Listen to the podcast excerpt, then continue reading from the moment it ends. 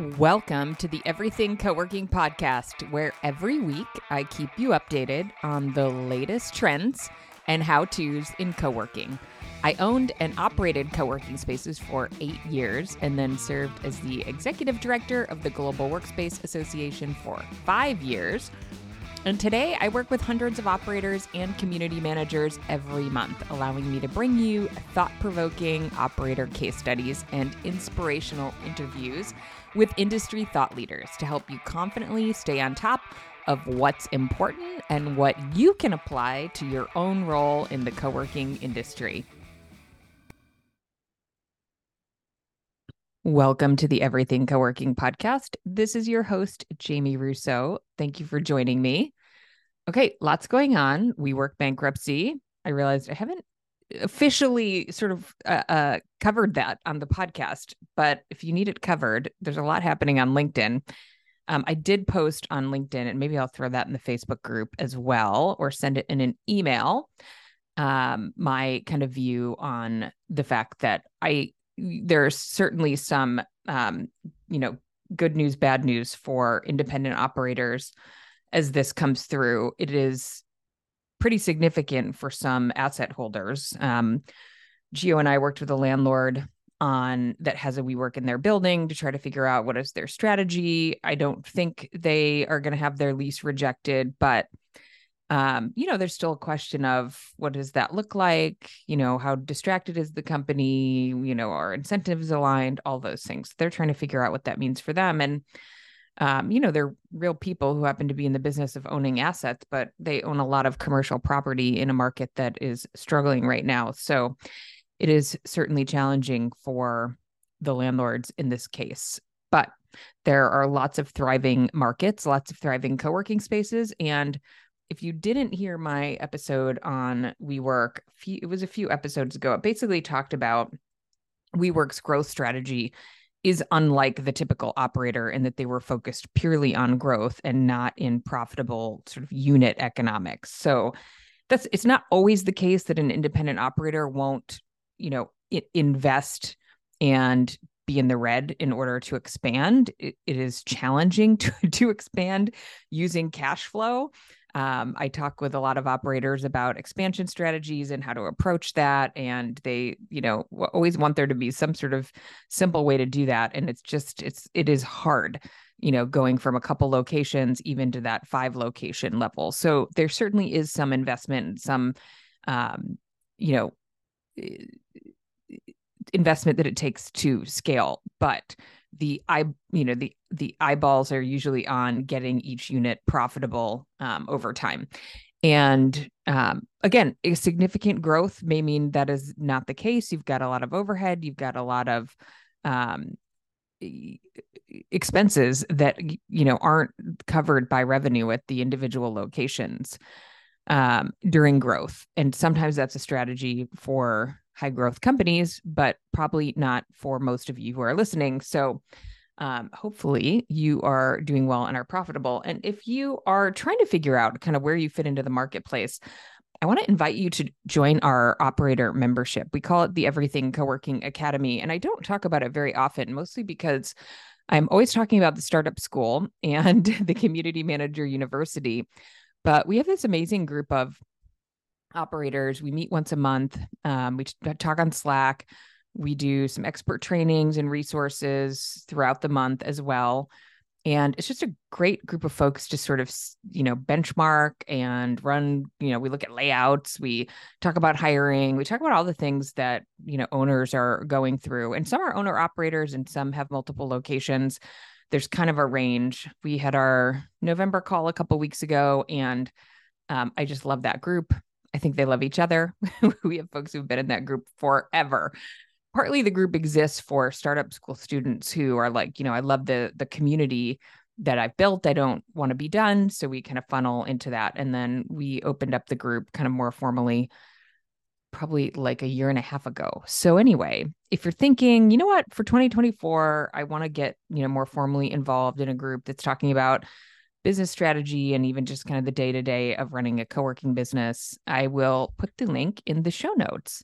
It's called the Everything Co working Academy. You can also find it on our website. It's under a link called membership for operators that are already launched, I think, because all of our, we have lots of names for all of our programs. Anyway, um, what else is happening? We're getting ready for a big trip uh just on a personal note and i have that like i cannot get everything done feeling and my husband and I had had that conversation last night. He's like, "Well, there's just there's just no room. That's not happening. I don't know how this is going to get done." He's leaving town on Monday and then my daughter and I he's going to a conference in London that he goes to every year and last year I said, "I feel like we should come next year. You already have a plane ticket paid for. We're sitting on a pile of hotel points."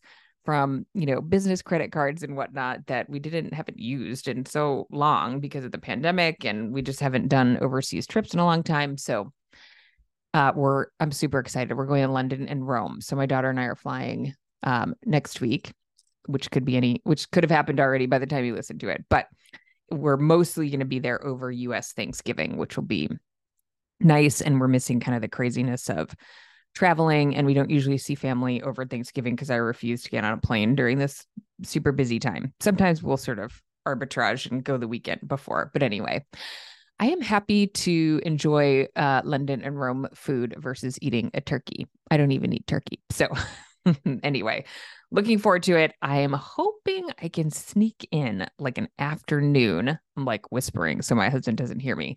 I was thinking about this on my run this morning. I'm like, how am I going to swing this? I think if I did an afternoon of of space tours, I might be able to squeeze that in. So we don't have a lot of time in either cities. So it'll be mostly family time, which is um, important. What else is going on? We're super busy. We've been doing 2024 planning. We're planning out our community manager training uh, schedule. We just onboarded a bunch of new community managers from from a large operator. We're super excited. They have decided that this is a professional role and they really want their community managers to go through formal training when they join. So they put a cohort into the group. Um, we love that group. We're looking at, you know, all the ways we can support them uh, through 2024. So that's happening. I did find it very challenging. My 2024 planning is still not done yet. I blocked off a few days and then those days got very interrupted. I think next year I have to like send an email to key people in my business life and say, uh, you know, I'm I'm off site for three days. I'm not answering your texts. I'm not answering your emails. I should have put an out of office on. So it was a bit mixed. So I'm learning, but I got some of it done. Some of it done. I'd love to hear how you guys do your 2024 planning. Sometimes we host a workshop for our members, and we haven't done that this year. So we'll see. Maybe we'll still consider it. Um, working on some projects for landlords. We're looking at a lot of test fits, a lot of pro formas. We just did our pro forma session for our co working startup school cohort. Um, a great mix of folks in that group building owners, folks that want to do childcare, which we're trying to help them figure out. Uh, one woman in Mexico, I'm like, I'm sorry, your rent is what? So trying to um, get everybody, you know, good with their numbers. We're doing phase one, which is floor plans or, you know, um, estimated floor plans since they don't have their specific spaces picked out yet and product mix and pro forma. And Kim Lee is our coach in that program. So she and I uh, like to share the pro forma session and see who can get a pro forma done in class. So uh, just lots going on, which um, which we love. So yeah, soccer season finally is over, uh, which is great. Lots of refereeing. I was refereeing like five or six games a day during our tournament. So this weekend is prep for the trip. Okay, so I hope you guys are having a good kind of pre-holiday season. Speaking of holidays, we for our community manager group this month, we talked about how to manage the holidays in a co-working space. And the community manager seemed pretty on top of it, but um, we gave out a resource of things to think about because it can be complicated depending on kind of where you're located. You might have a wide variety of members who have different backgrounds, different religions, different preferences on, you know, how they like to handle holidays in a workplace. So we're helping them kind of think through that because those are coming up right away. We also delivered some really great member appreciation event ideas because it's always good to have fresh ideas to work from.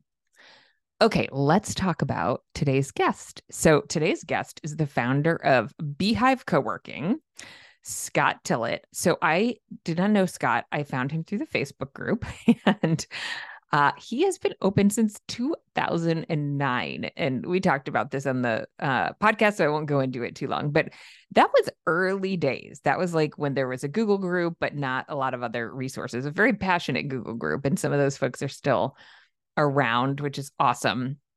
But he had to figure out a lot of things on his own. And it was really fun to hear his story. He's experimented with multiple locations. He's learned a lot through different types of partnerships.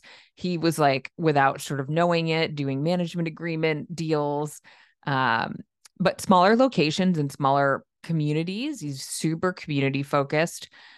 Very, you'll hear his story and kind of his why. Um, and many of you are going to really, you know, relate to his why. And so his, his, he, you know, uh, essentially is now committed to the business full time, but had been doing a lot of different businesses and not for profit work and uh, community support work. So he has um, not all of his spaces are staffed full time. He would if if they are, it's by him. So so one of the reasons I'd reached out to him was to talk about his ambassador program. And if you look at his website, we'll link that up in the show notes you can see he has um, some ambassadors and he d- doesn't use them as heavily as some others do. He's got, you know, one or two that are committed to a couple of shifts each week. And then he's got a community activator who actually works full time, but works remotely and sort of, you know, sort of side hustles for the space. She was a member, which is very cool. So this is so he spends a lot of his time, but also he's really created this culture that understands how to operate professionally without leaving all their dishes all over the place and whatnot without you know intense oversight. And you know he's in a particular market like his beacon new york location. He said there are six coffee shops on main street which is where they're located. So he's like i don't have to worry that much about coffee. They do try to be there to greet uh, meeting room users who are not members because we were talking about that in our community manager group. We have that was a big discussion on one of our best practice calls was okay how do we um, if we're not fully staffed all the time how do we manage that workflow that user experience to help non-members get in and use our meeting spaces and not be frustrated or confused? Uh, it can be challenging because people don't like to read stuff. So anyway scott kind of talks through how they approach that and we're having a lot of those conversations on our membership calls too. So if that's something you're trying to figure out, come join us, certainly. But you'll love hearing Scott's story, his background, the things he's experimented with. He's in PR and communications, which I love. I, if I had another half hour, I would have asked him a lot more about sort of how he uses that part of his brain for his co-working business. So we might have to have him back on again, but we used our full hour. This is kind of a longer episode, but he has a great story. And I think you're going to really enjoy hearing his perspective and some learnings from how he is operating his spaces. So without further ado, here is Scott Tillitt. Hello, I am sitting here with Scott Tillitt, who I have never met before, but I saw him post to our Facebook group and I sort of stalked him and was like, Scott, we need to talk about your co working story and your ambassador program. So, Scott, I don't know anything about your story and I can't wait to hear it. Thank you for joining me. Thanks for having me. Okay, I was Googling where you are. So, one of your locations is in Beacon, New York. Which, how far from the city are you? From uh, about an hour. Actually, we're an hour 20 to Grand Central. We're on regional rail, the Metro North. Oh, wow. Perfect. Mm-hmm. Yeah. You're... Straight up the river. We're actually on the on the Hudson. Are you where everybody wanted to live after the pandemic? Yes. Yeah.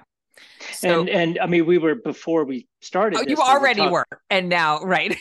yeah, but but you know we we were talking real estate prices because you were yeah. out in just outside of San Francisco, I mean, you know, real estate in Beacon has increased a lot in the I've been here now 17 years. It's increased a lot in the 17 years because I mean, this is a pre-pandemic thing. The Huds, we're in the Hudson Valley, which you've probably heard of. It's it's very hot area, and it's been that way for quite a while. And Beacon, in particular, a world famous art museum opened here just before I moved here, but maybe not 19 years ago or so. And we're on the train line, you know, an hour 20 to Grand Central. So it's it's just it's one of those really hot areas, you know, an hour outside of the city where everyone has escaped to.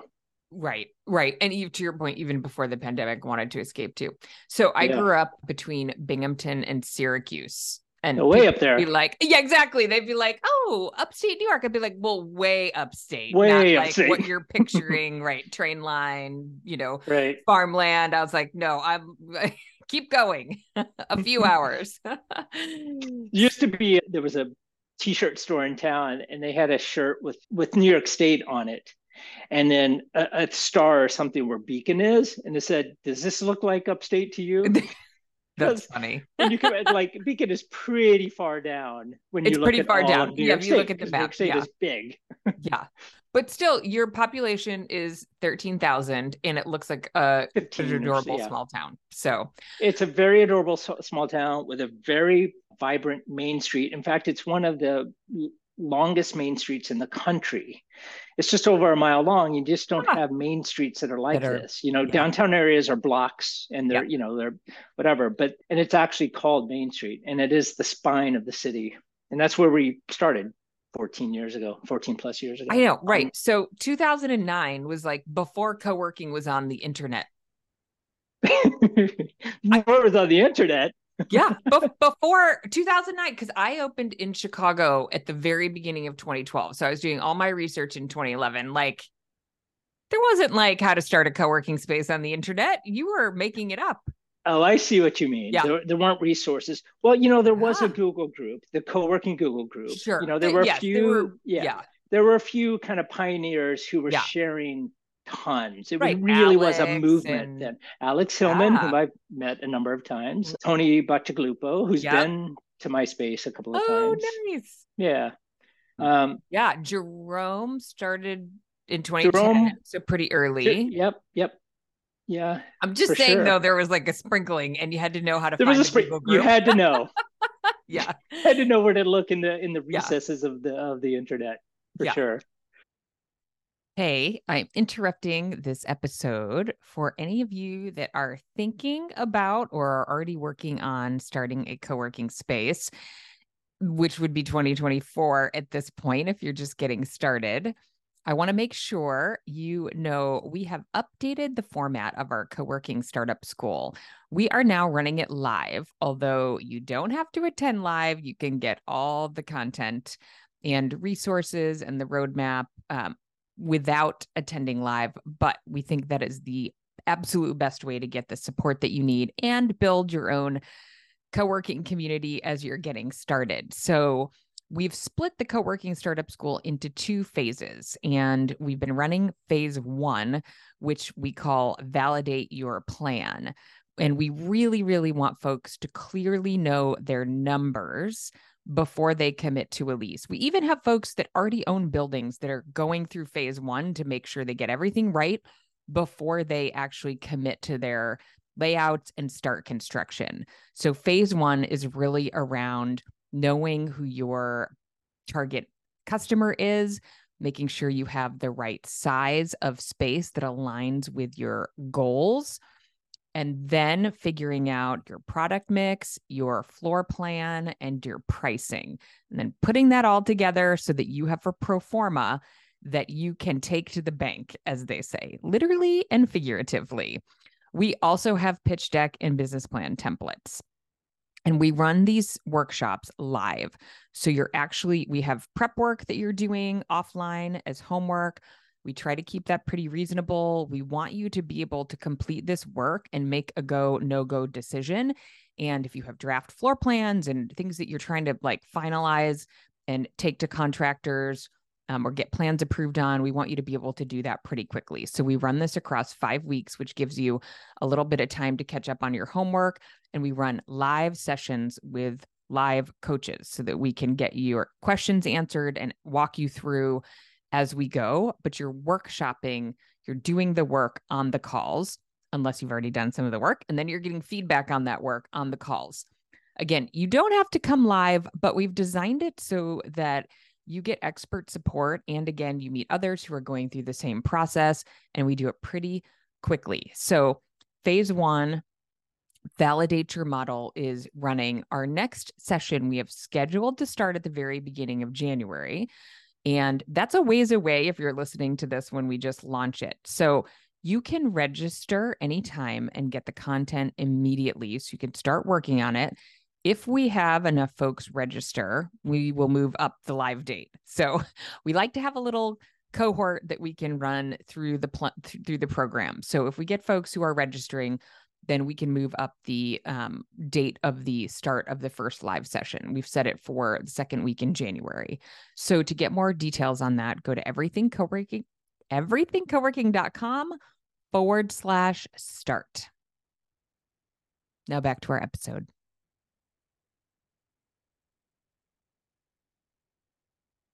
Okay, so how how did you end up in? So you live in Beacon. I do. Okay. so the, I guess the, the story kind of begins in 2006. I was living in Brooklyn, okay. and I joined a I joined a writer space in Manhattan near Union Square called Paragraph, um, which was essentially a co-working space for writers. Although I don't know if I knew the term. They didn't use co-working. Use the term, term. yeah. And you know, according to lore, it was you know started in 2005 and by Brad Neuberg in yeah. San Francisco. So we really, it, you know, less than a year before. So anyway, I joined that writer space, and I had been working for myself at that point for about five years or so. Um, and I worked from coffee shops, you know, bouncing around lower Manhattan and Brooklyn and whatever. So I was primed for co-working even if I didn't know that it existed. So I joined this writer space, and then I was a member just for a short time because then I moved to Beacon, you know, an hour north. Okay. And there obviously was nothing like that in Beacon. And after and a couple, of you were a writer. What was the work you were doing? Well, I was a writer, but primarily I was a PR and communications consultant. And oh. this actually ties into why I started Beahive. But I was writing for a magazine about completely unrelated stuff, photography, but but I was primarily PR and communications. You know, I did some of that work at Paragraph too, and and working in social impact. So nonprofits and foundations and books and films of the message. You know, I promoted several of the Dalai Lama's visits. I promoted an anti-war documentary that Phil Donahue produced. So I was in that world, environmental stuff, social okay. justice, et cetera. And when I moved to Beacon, I really fell in love with the community in Beacon. You, population's about 15,000, depending on where you look. But so it's a small community. As I said, it's a very vibrant main street. And at the time, in 2006, when I moved, you know, there was a handful of folks who moved up from Brooklyn. So it was a small, tight knit sort of expat, like city expats, yeah. right? What, what and, prompted you to move? Did you need a break from the city? Like, what? yeah, well, I, my then wife was tired of the city, and she had okay. discovered Beacon. Okay. And you know, I mentioned the the art museum Dia had opened just a couple years ago, so there was a lot of buzz around. I mean, there was buzz around it, certainly within the art world and real estate speculators. Right. yeah, and so, so I was actually I was looking for there are two things. One, I'd worked for myself, so you know, I started Beahive for my own for myself as a space to be, you know, as a co-working space because yeah. I wanted that.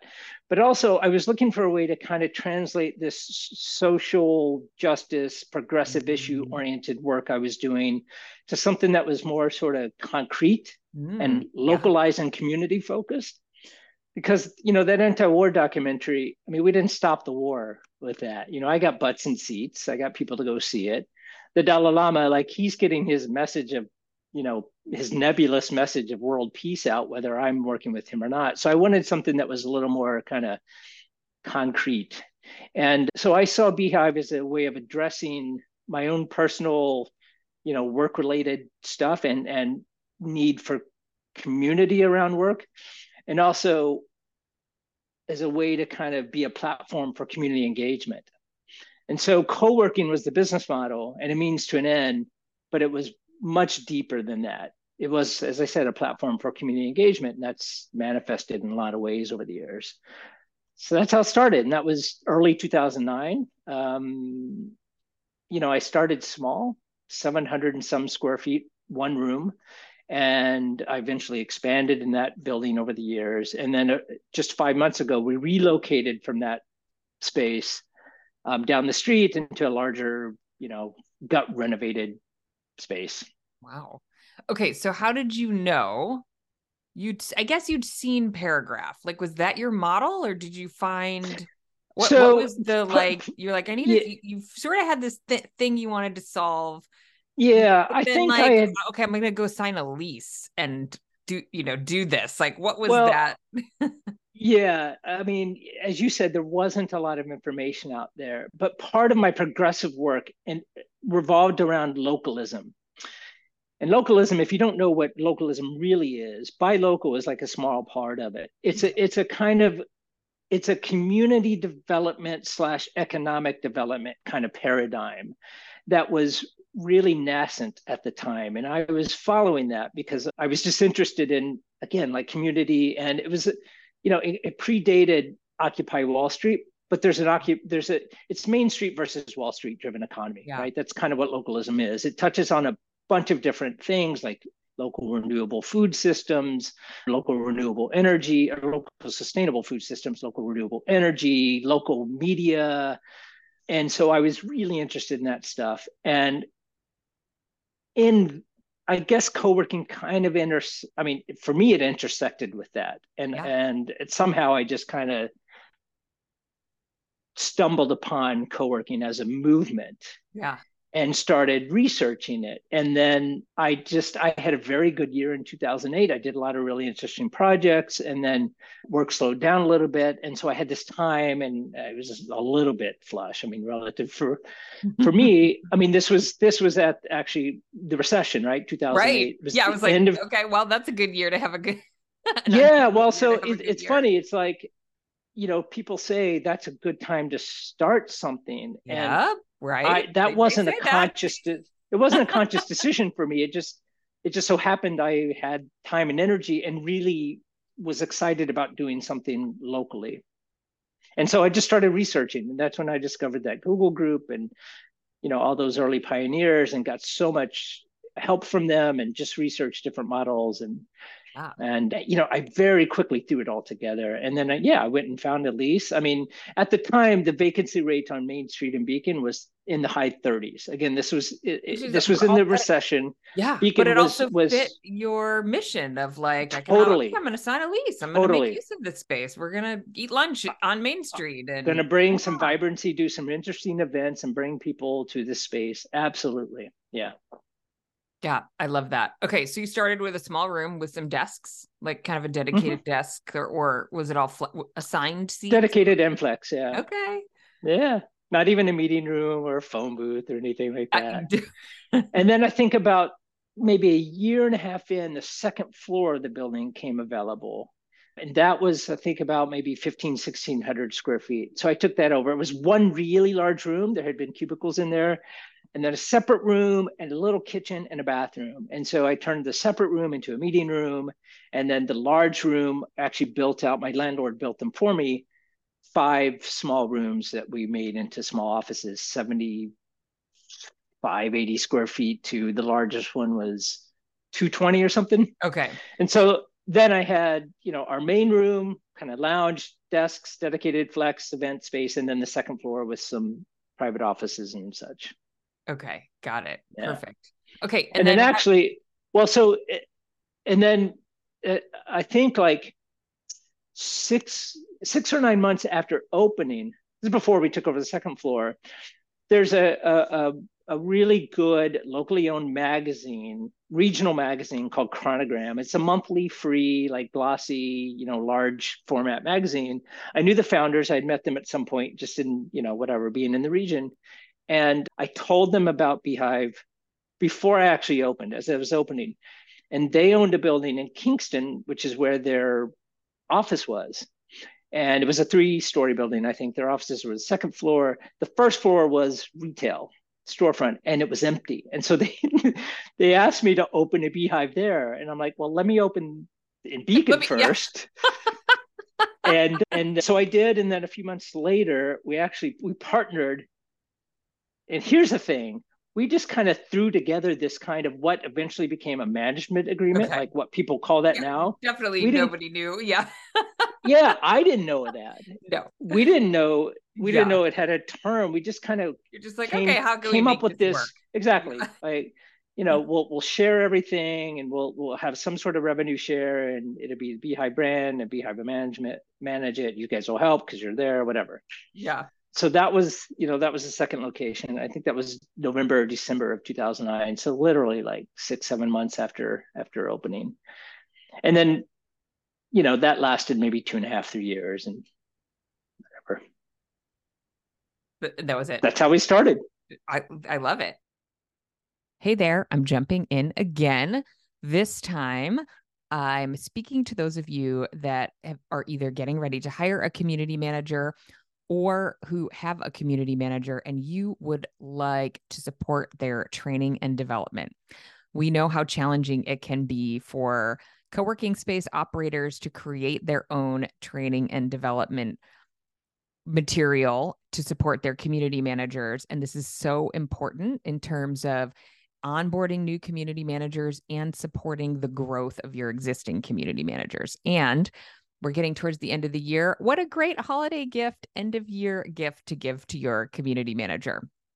So, the platform is really around a couple of things. One is access to a community of like minded folks. We have a very active Slack group with really wonderful questions that are posed every single day. And we find that's one of the biggest values. We have community managers from all over the world. And this is an excellent group of community managers that have invested time and effort into getting better at that role. And they are the kind of folks that you want your community manager to be by and hanging out with, and they know their stuff. Uh, or sometimes they don't and they ask questions and we help them out. So I'm in the group. We have coaches that are in the group to support them. So we love when they ask questions for things they need help with because the other aspect of the program is really around helping them get resources they need to make their jobs easier and to learn things that they can use in their role to be better at their job. So, we provide some done for you resources like Google Business Posts, detailed event ideas, et cetera, that they can just kind of grab and go and use. And we also provide monthly resources that add to our training library so they can do our certification and then we have a lot of electives that help them um, kind of get better at all the things that that go with the role. So the our community managers wear a lot of hats. So we break our content into industry knowledge for new community managers, community building, operations, sales and marketing, and leadership. So the leadership bucket is great for our more advanced community managers. We also have um, virtual office and digital mail training and uh, coffee training for anybody who needs to know how to use commercial uh, coffee brewers. So um, we uh, have some of the, I'm just going to give you kind of a sampling of content that we have. So in our community building modules, we have hosting your first member events, building community with budget friendly events, member event swipe files, our sales and marketing modules. We have tour training. We have um, the training on the full co-working sales funnel so they understand what that looks like. We have um, social media planning frameworks. We have uh, what else do we have? Uh, three simple steps to an effective marketing newsletter. These are just some of our samples. Ooh, these are some of our best uh, utilized topics. Demystifying the process of letting your co working members use your address for their Google business listing um, how to close a tour, operations modules, how to set up automations, how to do a new member onboarding audit, simple ways to use AI to boost your productivity. We have over 40 courses in the program. So we cover kind of higher level topics and then we also cover things that are timely like the CMRA updates, Google business updates, etc. So we get together monthly to do official training and we also host a best practice sharing call which is um, one of the fan favorites of the group and the slack group so if you have any questions at all about the program don't hesitate to reach out. You can learn more and register at everythingcoworking.com forward slash community manager. Now back to our episode. Okay, wait. So, well, tell me. We're, we're going to keep going on the early days. How did how did you? Co-working was not really a term. No WeWork yet. I mean, WeWork was. WeWork was maybe a few months after I started, so it was. Oh, so it, they were it, that. 2009, yeah. Ah, okay. But they and in New York, so you're getting a sprinkling of that, but still not mainstream. no, no, it's so. How did you get members? How did people learn about what's Beahive? What do we do with Beahive? Well, I mean, before I yeah. opened, you know, I I I did some. You're a PR guy. okay, so you. I'm a PR like, guy. I know how to do this.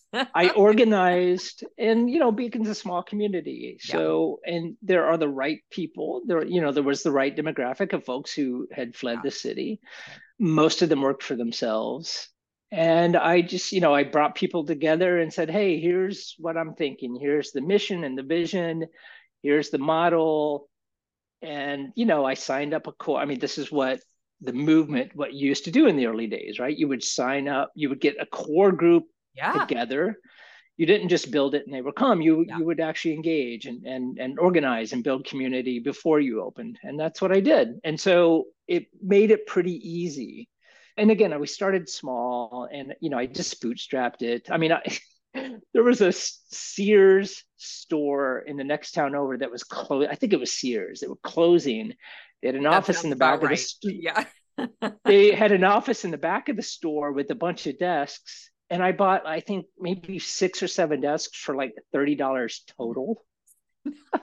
like and there's a there's yeah. there's a used office furniture uh, place across the river and i bought some like basic herman miller chairs for maybe 50 bucks a piece i mean i really bootstrapped this yeah. thing and I mean, the building was beautiful. It didn't need anything. It was a gorgeous 1904 building. Yeah, I mean, that, East uh, Coast uh, architecture. I know. Anytime. It, well, yeah, and and actually, a, yeah, and it, and an artisan owned it, and she had spent you know mm. some time renovating it. It was beautiful brick, and just so I didn't need to. I didn't yeah. put any money into the space the itself. Really, you know. Yeah. yeah. Which is a big deal, right? Mm-hmm. Because mm-hmm. yeah, to not have to do that these days I know. I mean, I, the relocation uh, oh, five months. You like, just I, did that. Yeah. I just did that, and I, you know, I, I mean, I'm, I'm still paying.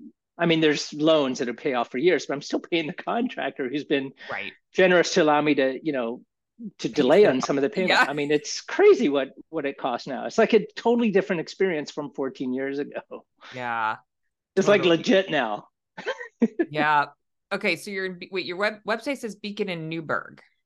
And Cold Spring, yeah. So okay.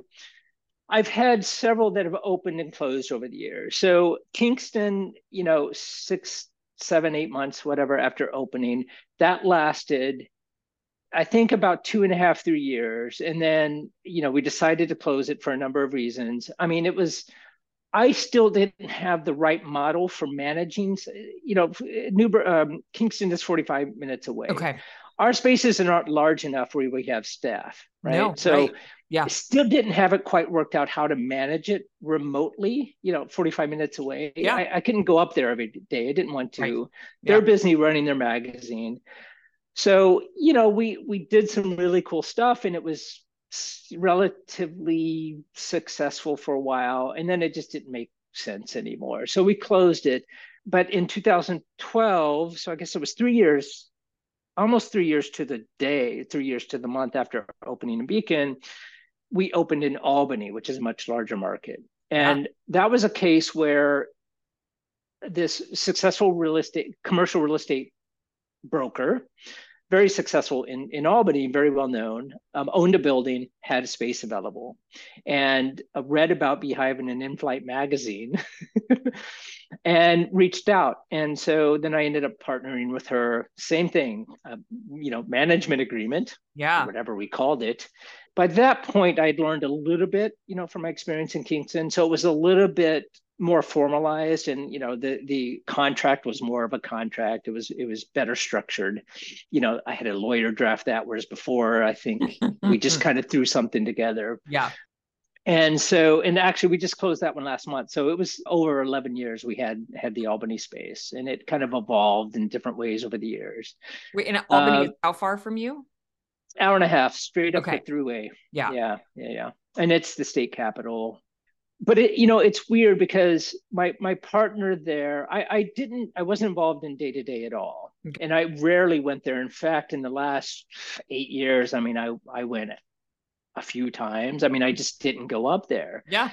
And it's it's because it didn't quite fit the mission and vision that yeah, I want and, and the brand like her market. yeah yeah. a different market and she's different and for her it was a real estate play in a mm-hmm. way i mean she's yeah. very involved in the community but still was you know it was mostly a real estate play because that's what she is yeah and so it, it never quite fit you know it lasted 11 years because i it just sort of you know, she ran it and I just sort yeah. of let it go. And I mean, she's mostly given up her practice now and she gave up the building actually. So that's basically why we closed it. And yeah, so that, you know, we opened in Albany in 2012. And then I went back to Kingston. So there's a community development and affordable housing nonprofit. There's a couple in the region. There's a really big one called RUPCO in Kingston. And they were they were renovating an old warehouse in Kingston and turning it into affordable housing for artists. And I think there are like 52 or 53 units, something like that, and common space. And I reached out to them. I, I knew, knew the folks. I've done a lot of other work in the region, which we can talk about or not. But I had a nonprofit, for example, a localism nonprofit for a number of years. So I knew the folks there. I reached out to them and said, "Hey, maybe we can partner and put a beahive in there, and you know, it'd be a free amenity for the resident, like the artist, and then open to membership to non-residents like usual. And there'd be this great interchange, you know, or exchange, whatever, between artists who need business support, and you know, typical beahive members who could use a little creative input, whatever. Anyway, made sense. And so we did that. And uh, again it's uh, you know it, it, managing it was a little bit complicated. Now the the the building had a i guess a property slash community manager yep. who also helped manage beahive but it it was a little bit loose in how all of that worked you know, I'm sure this is sort of part of the learning process over the years. Yeah, no, I love it. Yeah, like you experimented, yeah. you did all these things before anybody else was doing them. Like, yeah, yeah, sort of. I mean, at that point, yeah. that was I think 2015 when we back went back to Kingston. So it yeah, was. I mean, it was more or less mainstreamed by then. Is that right? 2015, I think that's right.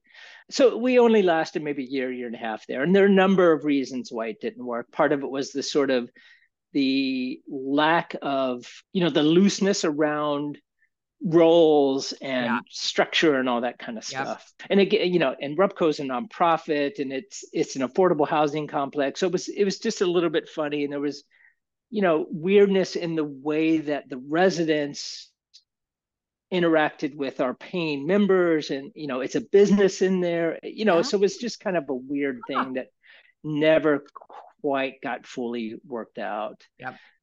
But Kingston now, actually, so we were early both times we were there, too early, I think. Hmm. Kingston, I'm not sure if you heard about it, but during the pandemic became the fastest growing you know municipality in the country okay. because everyone escaped the city yeah and there's a large so it's not on the train line but it okay. is the hudson valley and it's kind of the yeah. gateway to the catskills which is where everyone escaped to yeah. so so many people moved to to kingston during the pandemic real estate prices went through the roof like huge change. And now now it's a thing. Now there are two vibrant co-working spaces there. I mean when we were there obviously there was, yeah. there was none.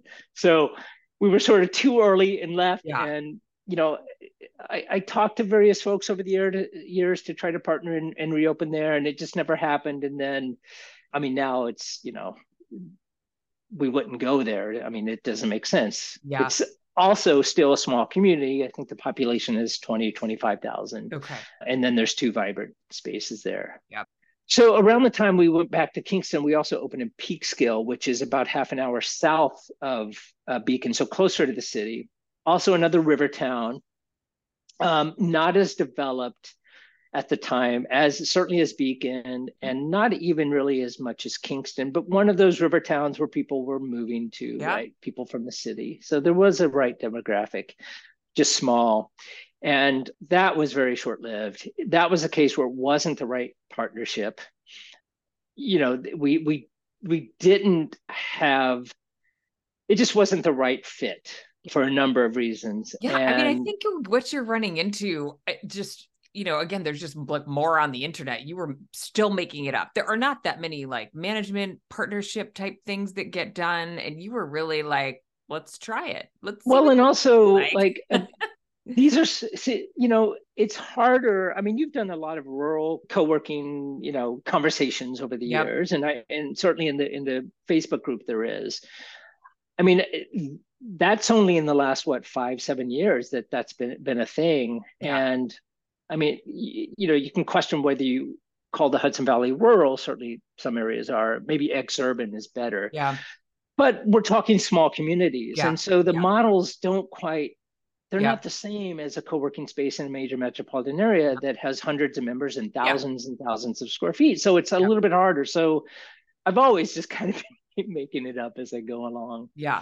But and, even you know, the partnership some... piece, you know, managing remotely, how when you can't staff with your own people that you've trained how do you right. instill the culture? Like there's a you know it, it is hard which i think is is what you learned. And well and also the, partnerships are hard even in general in, in general, in general because sometimes sometimes you seem like you're in alignment and then and you know words are shallow right? So people will sometimes say certain things and then that's not always the case once yeah. you actually yep. you know month to month are trying to run things. Right. So so yeah anyway it was short lived in in, in peekskill yeah. Okay. Yeah. got it. Okay. So so three locations now? Yeah. So yeah. here's the thing. You know i've always still been doing my pr and communication yeah i was going to ask about that. Okay. And about and and i had this i mentioned just briefly, I had this nonprofit for a number of years that I co-founded. I eventually became the board chair, and I did a lot of other kind of community initiatives in the region that didn't pay me. So I was really about maybe five years ago. I was strung out. I was I was way too spread too thin, and Beahive was always sort of. I mean, it was my thing and it was a business, but it, it was always sort of a thing you know one of many things yeah and about five years ago I, I, I realized there's a lot more i wanted to do with beahive and i was spread too thin so I, I worked with a coach to to to work out like i need to peel off some of this stuff and I eventually left the nonprofit and started peeling off some of the other stuff and started to focus on Beahive more. And so then I started reaching out again proactively to look for potential partners to open in other other cities um, with a more f- kind of focused effort right? And also i'd learned so much at that point. You know i knew how i was going to structure things better from a from a from a sort of legal you know you know partnership structure but also operationally yeah. right? Yep. And and at this point beahive such a, had such a strong brand in the region anyway, so I, I made this concerted effort and I connected with some a, a big time developer slash GC in Poughkeepsie.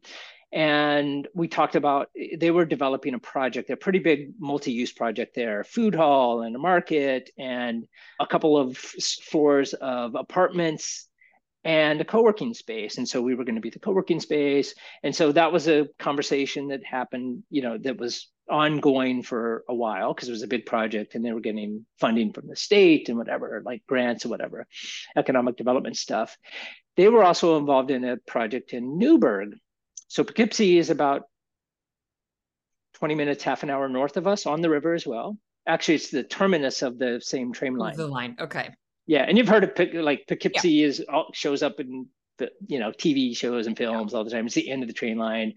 Hyde Park, which is where FDR was from, is just below it. Newburgh is literally across the river from us. I'm looking at it now. Actually, it's it's right across the river. Okay.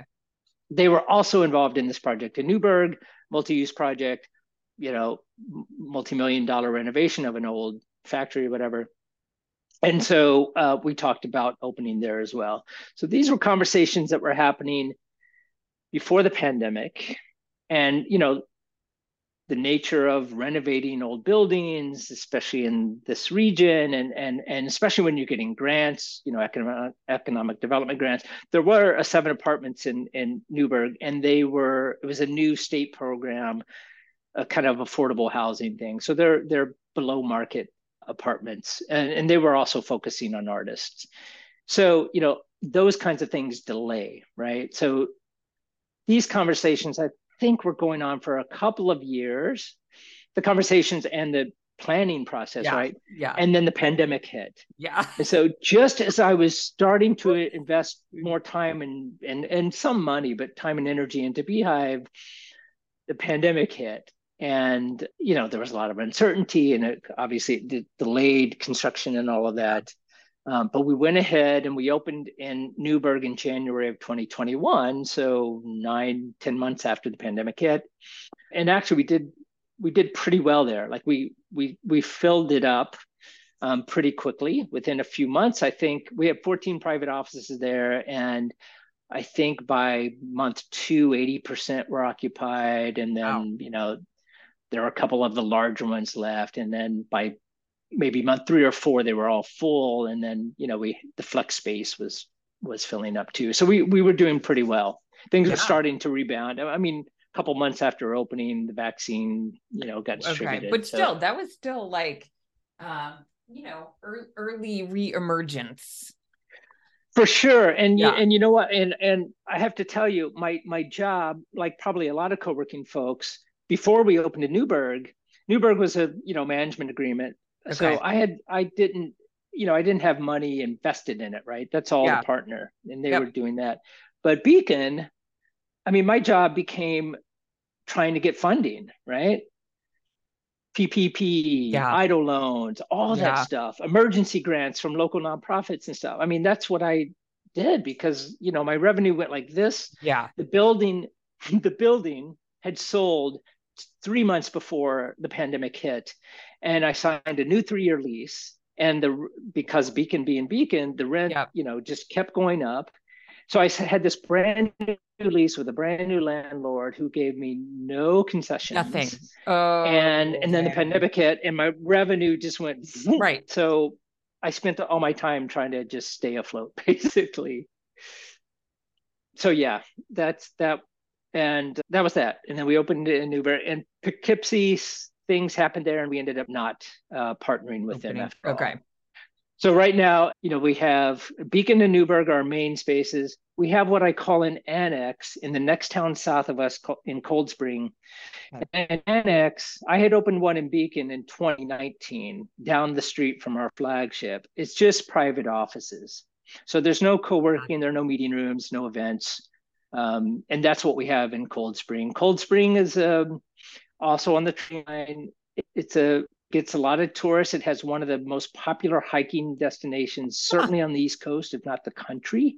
A lot of people because this train line, a lot of people come up from the city, mm, and so they get a lot of tourists. But it's a you know it's a vibrant little community where people live, and so we opened an annex of seven private offices there. Got it. Okay. So that's those are the three locations we have currently.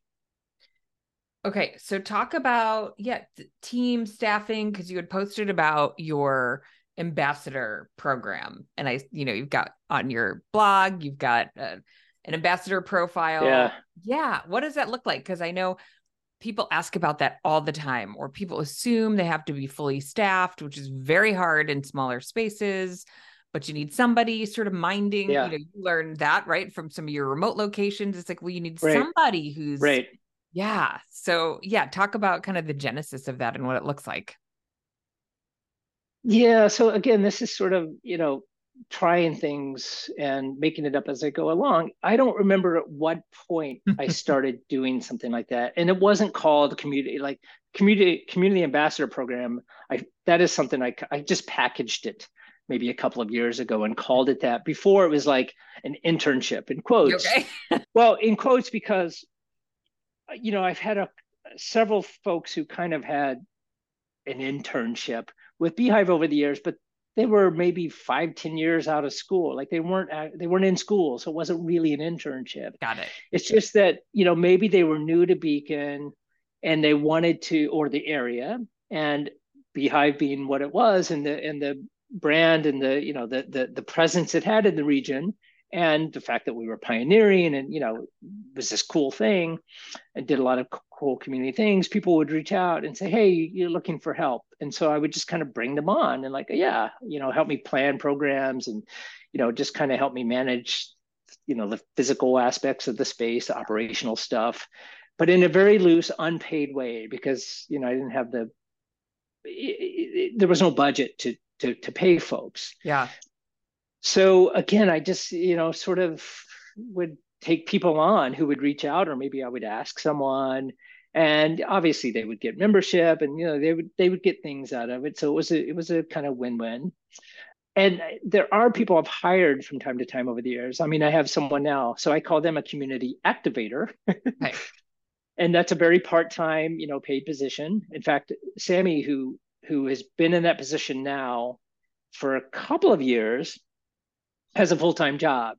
But when she when she started working with me she didn't have a full-time job. She was kind of a you know con- she was doing her own kind of consulting thing. And she had just moved to newburgh. This is probably maybe f- a few months after we opened in newburgh. She had just moved to newburgh. She was one of the ones who fled the city during the pandemic. And she became a member. And soon after she joined i asked i hired her said hey you know i'm looking for part-time help so I hired her as a, as a community activator. And then the community ambassador program, which is what we call it now, I say that there are two elements to it. There's membership exchange, which is a sort of quid pro quo, whatever, I guess, quid pro quo. I don't know if that's the right term to use, but just an exchange, free membership. You're part of the community and you just help us out. You know, we ask for a commitment of at least one or two four hour shifts a week, you know, scheduled in the same days. Okay. And I think a three month commitment or something, three or six months. I think just yeah. three months. Again, because it's so sort of, you know, loose. Yep. And it's really just to be on site they don't really do a lot. It's just to answer questions, give give a tour. Yeah. You know, if there's a if answer there's the a door. Meeting, yeah. Yeah. If there yeah. if there's a non-member renting a meeting room, you know, kind of orienting them, showing them the yeah. space, etc. It's pretty basic stuff. And no, there's no member onboarding. There's no logging into things. No, and... There can be. Oh, and that can be a part of it. Mm-hmm. Mostly I do that or Sammy does that. Okay. And a lot of the onboarding, I mean, we could talk about this operational, how that's changed over the years because there's so many pro, you know, platforms now that didn't yep. exist when we started. Yeah. That's a lot of that is is streamlined. Pretty automated right? and yeah. It's pretty automated. You know, we we we do the human touch as much as we can, but but we automate as much as we can too. You know, high what's the uh, the term high touch high tech high touch, right? Ooh, I think mm, I think yes. that's the term. Yeah, yeah, yeah, yeah. So we try to do that as much as possible. So that's membership exchange and or we could do a, an actual internship. And i have had one formal internship over the years someone who who went to school nearby in suny purchase which is maybe half an hour away who lived actually closer to us. And that was an inter, you know formalized internship through their through their school. So we could do that as well you yeah. know and you know it's it really it, it's it's I mean, we have suggestions, but it's a case by case basis. What do they want to get out of it, and what can we provide? You know, we have a lot of different kinds of members, and we do all kinds of events, and so, you know, they can be as engaged in the in Beahive's business as much as they want to be, or not, or in members too. You know, helping out members.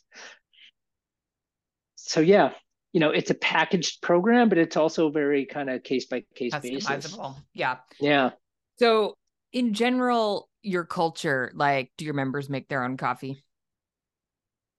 Yeah, but you know, we're we're I mean, in Beacon especially, there's a a coffee shop.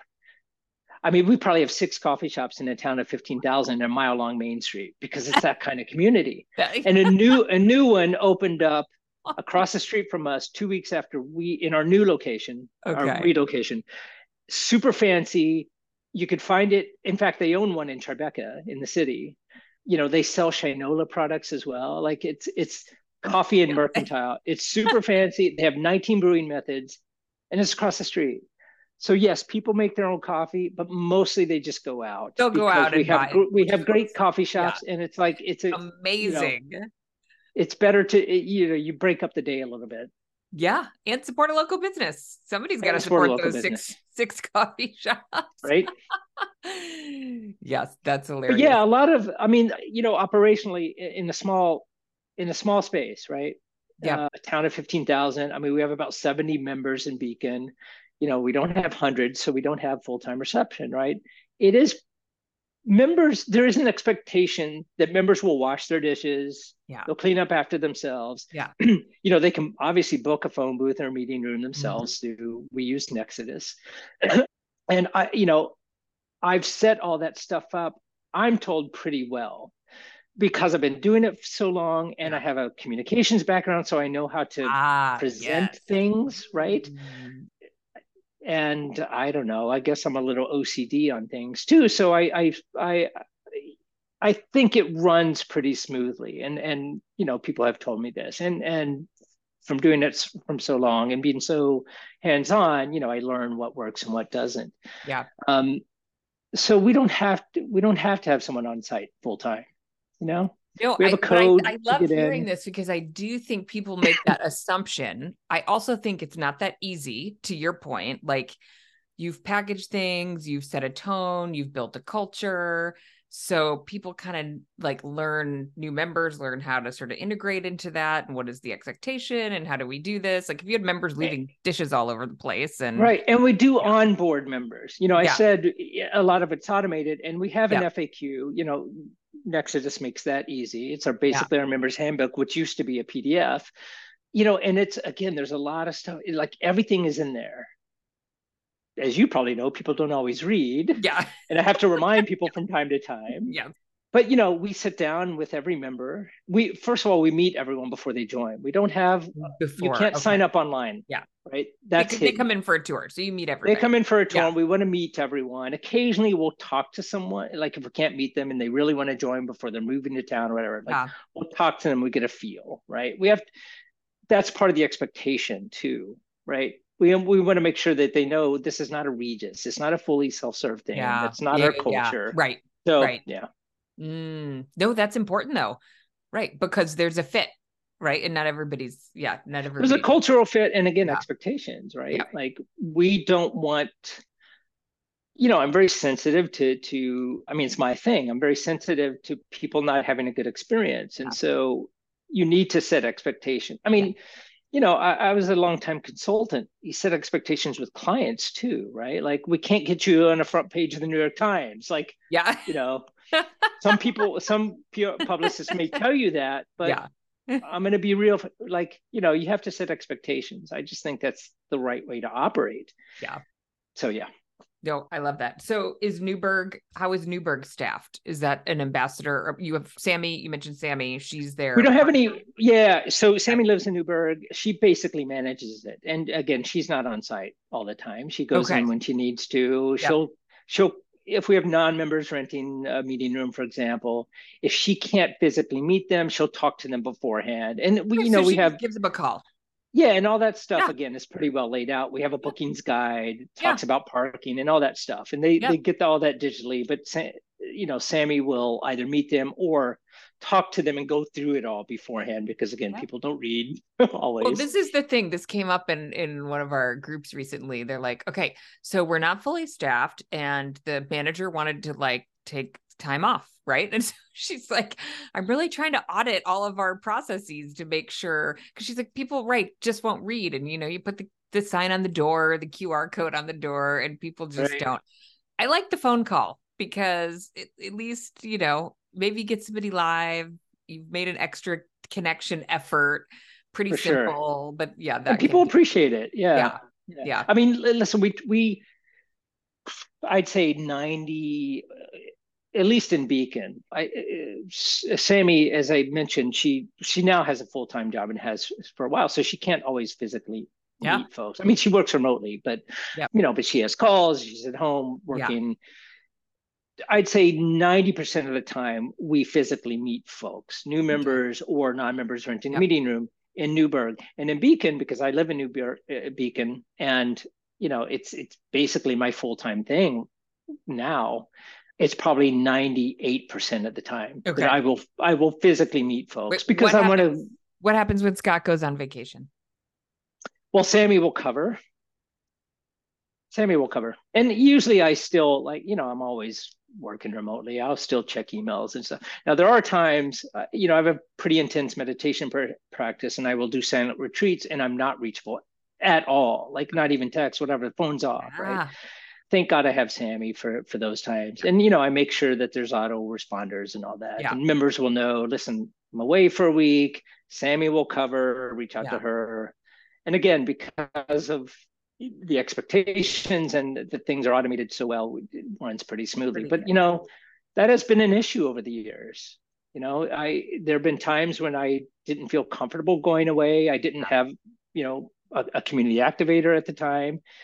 And so I would always be reluctant, and certainly to do a silent retreat because I'm literally not reachable. Not, yeah. The and building not, and burned not, down, and literally you're. Yeah, not, and I'm not checking yeah. emails. Like I yeah. can't, right? So that is that is one of the drawbacks of you know running a small space and not having staff at least yeah. full-time staff Which so and can, can you ask the is the ambassador role set up to cover some of that time as well yeah but it's very limited i mean they're not paid right so yeah. if if they have you know one or like one shift a week, like they're there it's for, for five hours. hours. Yeah, yeah, exactly. Got it. Yeah, yeah. Okay. So, and I've made it work over the years. You know, my previous landlord before she sold the building in, in Beacon, for example, she was great. Uh, you said, I think before the call started about your landlord oh, yes. in, in, California, how you barbecue. I had a great relationship. she was an honorary member. She was a presence in the building. It's a small building, like two floors, whatever. So she would kind of be around too, right? Yeah. Okay, so oh, we're almost out of time.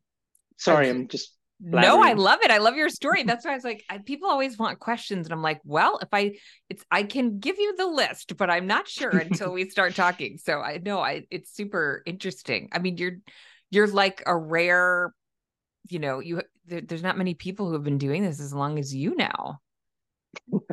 Yeah Jerome so, is still around. Alex Hillman is still totally around. Totally still around. Yes, and Alex totally.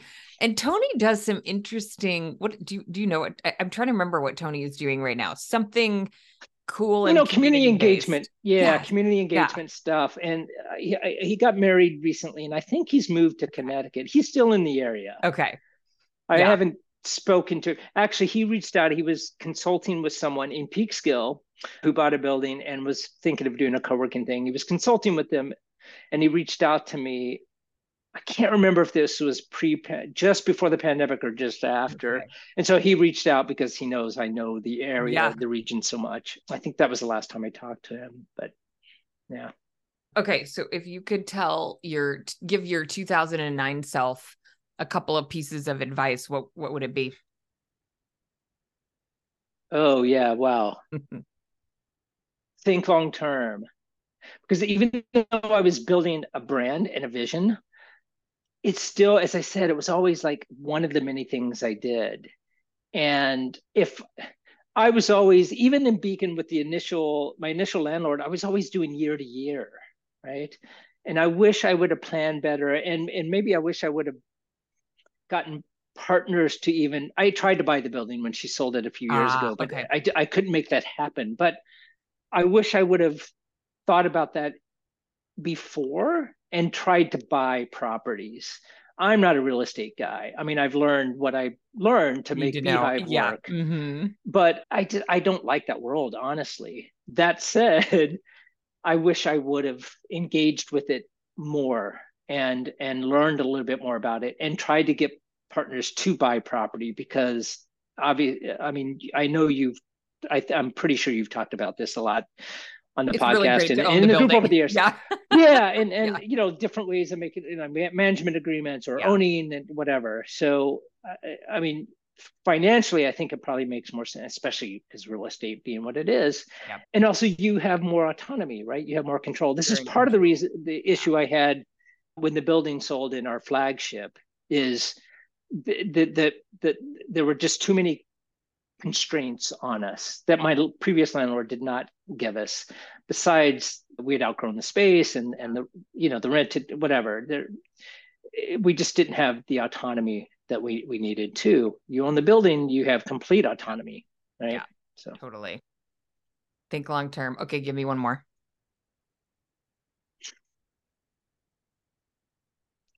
Go into partnerships with what's the expression like wider open eyes, I guess. Yeah. You know, sometimes it's like, I guess, I mean, you know, the, in the business world, I've always equated business partners with relationships, right? It's like your wife, you know, it's like yeah. you're getting married, right? yeah. And, you know, and uh, I mean, that's, it's a bit extreme, but there's some truth to that. And just like when you start a new rela- romantic relationship, you'll overlook certain things because you want to make it work or, or evidence that this is going to work. This is going to yeah, be it's fine. Because all these other things yeah. you think all these other things overshadow those things. Yeah. so you know and that's certainly been you know my my case. It's like oh it's okay. It'll, it'll work out. Mm, you know. Yeah. Watch watch for those red flags. And sometimes they do work out but you know notice them i guess a little bit heed them a little more. heed them. I like. Yes, that's a good way yeah. to put it. good way to put it. Okay, Scott, what are you gonna? How are you gonna spend your weekend? Oh my God, I never know. Oh, what am okay. I doing this weekend? I don't have any plans actually. Are you a hiker, actually, a cooker, and I'm a, yeah. I mean, Beacon is there's great hiking in the region, but I will say actually. So I mentioned we relocated five months ago, and I kind of last weekend there was a second annual Beacon Bonfire Fest. 150 different concerts and events happening in Beacon, up and down Main Street, 25 different venues. Beahive was a venue, and we we programmed and, and we suggested this to the Beacon Bonfire organizers. We programmed wellness a wellness corner each day. So we had, I think, four or five things happening each day, and then there were regular kind of music performances uh, at night at Beahive too, as part of the regular bonfire stuff. And it felt so good because we really activated the space in the way that we haven't since we relocated. Moved, and we yeah. haven't done a lot of stuff since COVID, yeah. even though pre-COVID, that's you know a main reason I started Beahive. It felt so so good, and the mm-hmm. weather was beautiful. People were out in the streets, and it just, I mean, one of the performances we had Saturday night. I came back from seeing my perf- my partner perform down the street. She was performing as one of the 150 concerts, and so I came back, and we, you know, we had a performance. So I came back, and they were still doing sound check.